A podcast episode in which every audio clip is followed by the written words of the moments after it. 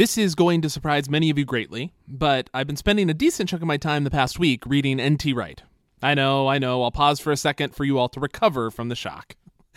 For those of you who haven't heard me talk about N.T. Wright before, welcome to the podcast. I'm so glad you joined us for the very first time.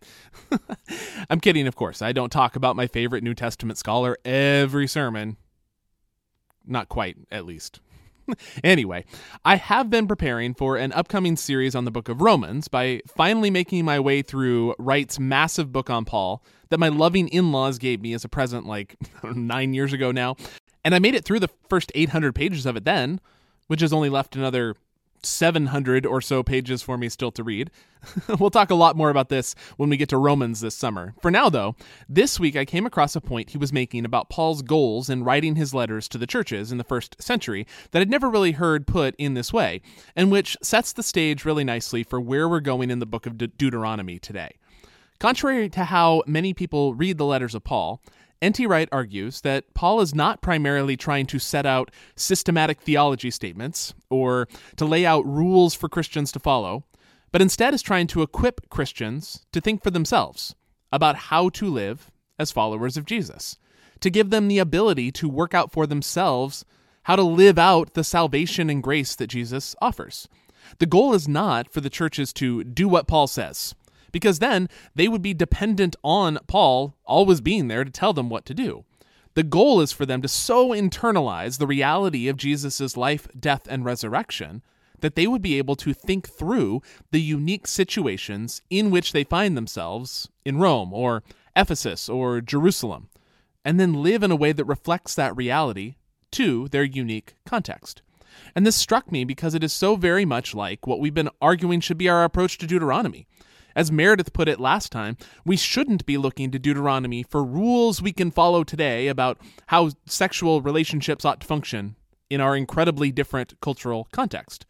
We should, however, be looking at the direction Deuteronomy is pointing, and which the rest of the Bible is pointing, and to use that to think through how we could also point that direction in our sexual relationships today. Today, though, we're looking at what Deuteronomy has to say about power and economic relationships. And the same basic idea applies.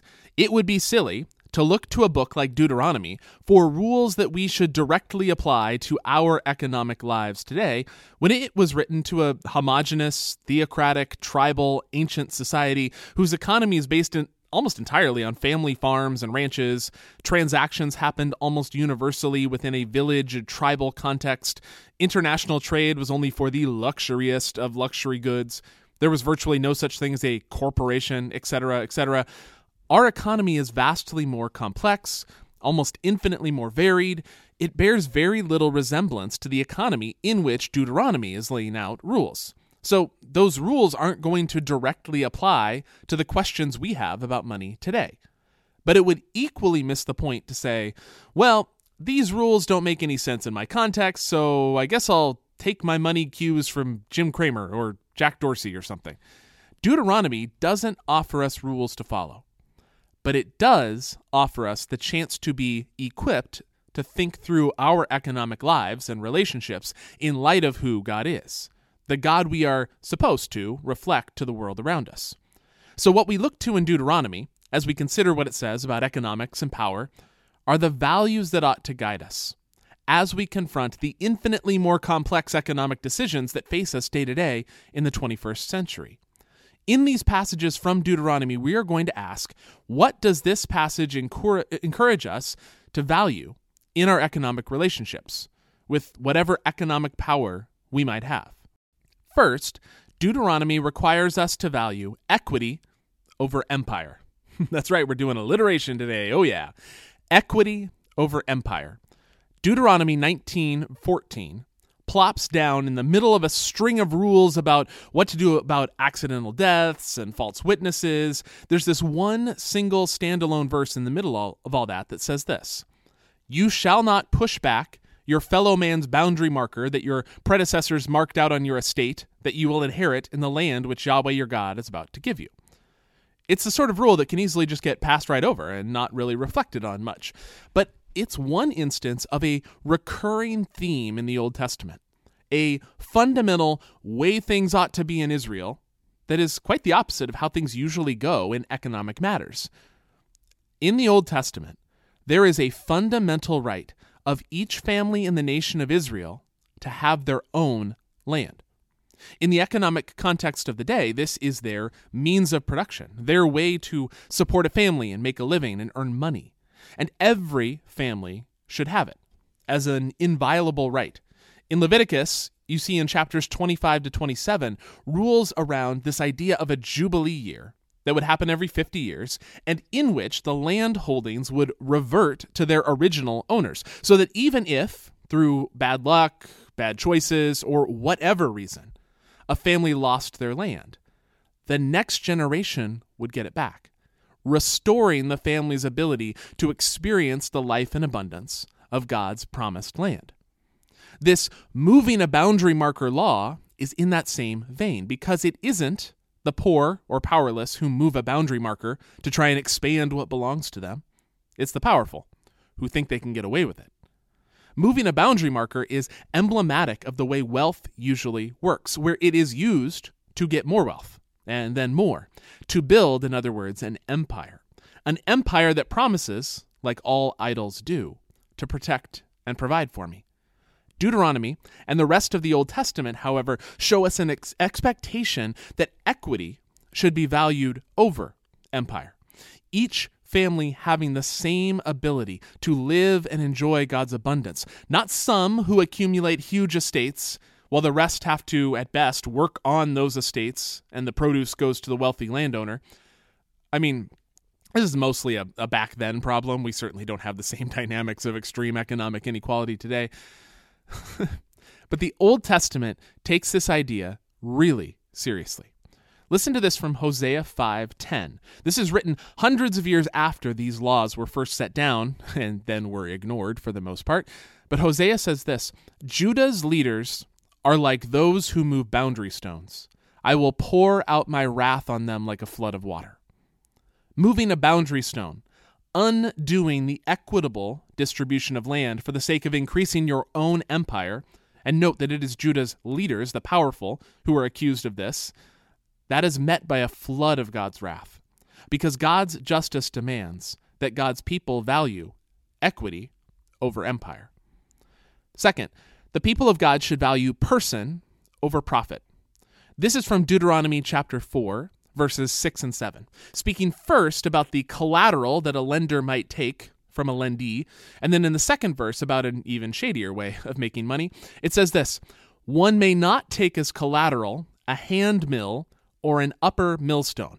These would be the way that a household would grind its flour to make bread. And most households in that time had their own mini mill for doing that, that work. One may not take as collateral a hand mill or an upper millstone, for one would be taking as collateral a life.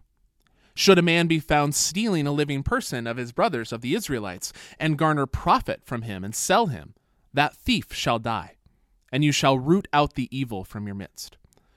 The first verse says that by taking the means of making bread as collateral for a loan, you are taking a life, as this translation put it. And then in the second verse, the person who sells someone into slavery is stealing a living person. These are both the same Hebrew word, the word nephesh, which is sometimes translated soul in other places, but that's kind of a misleading translation because in ancient Israel there wasn't an idea of a separate soul from the body that comes from Greek philosophy quite a bit after the time that this was originally written.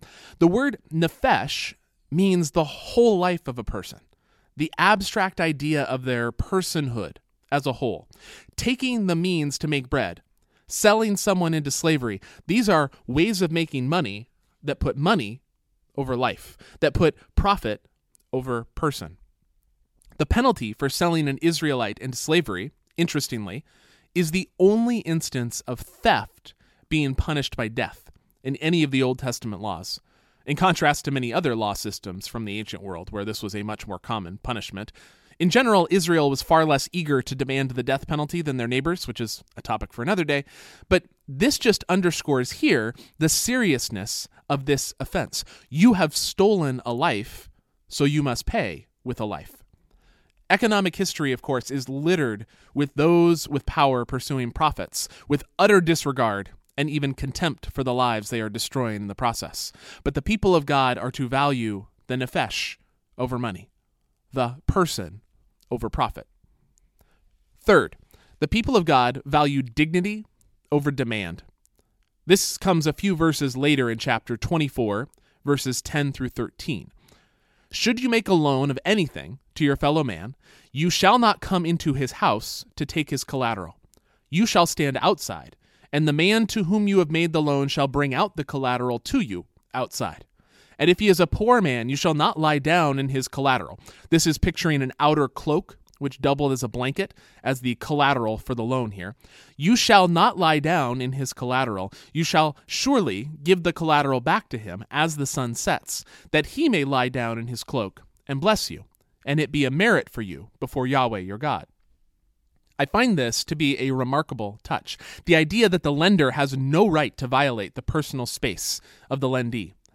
It seems to me like some of the ways the poor are treated in our society are almost designed to humiliate, whether because the rich just feel like they can or they don't even notice, or out of some misguided notion that if we make this embarrassing enough, the poor will, I don't know, take better care of themselves or something. But these verses rule this out. You are not higher than or better than your brother who needs a loan. You can stand your ass outside and wait for him, just like you would for an equal, because that's who he is an equal. And similarly, the command to return the cloak is related to valuing person over profit, like we talked about earlier. But it also reflects this idea that you have no right to reduce someone to shivering through the night just because you have the right to demand his cloak as collateral. Their dignity is more valuable than your rights, than your demands. One of the scholars I read speculated whether having to make two trips a day to collect and then return a cloak like this would make it such a time burden as to make it not worth it at all, and the result would be the lendee being able to keep their cloak entirely. Not sure if that's how it actually played out or not, but I thought it was an interesting thought. What is certainly here is the truth that the people of God are to value the dignity of one another over their own demands. And finally, the value that sort of undergirds this whole topic the people of God should value mutuality over maximizing.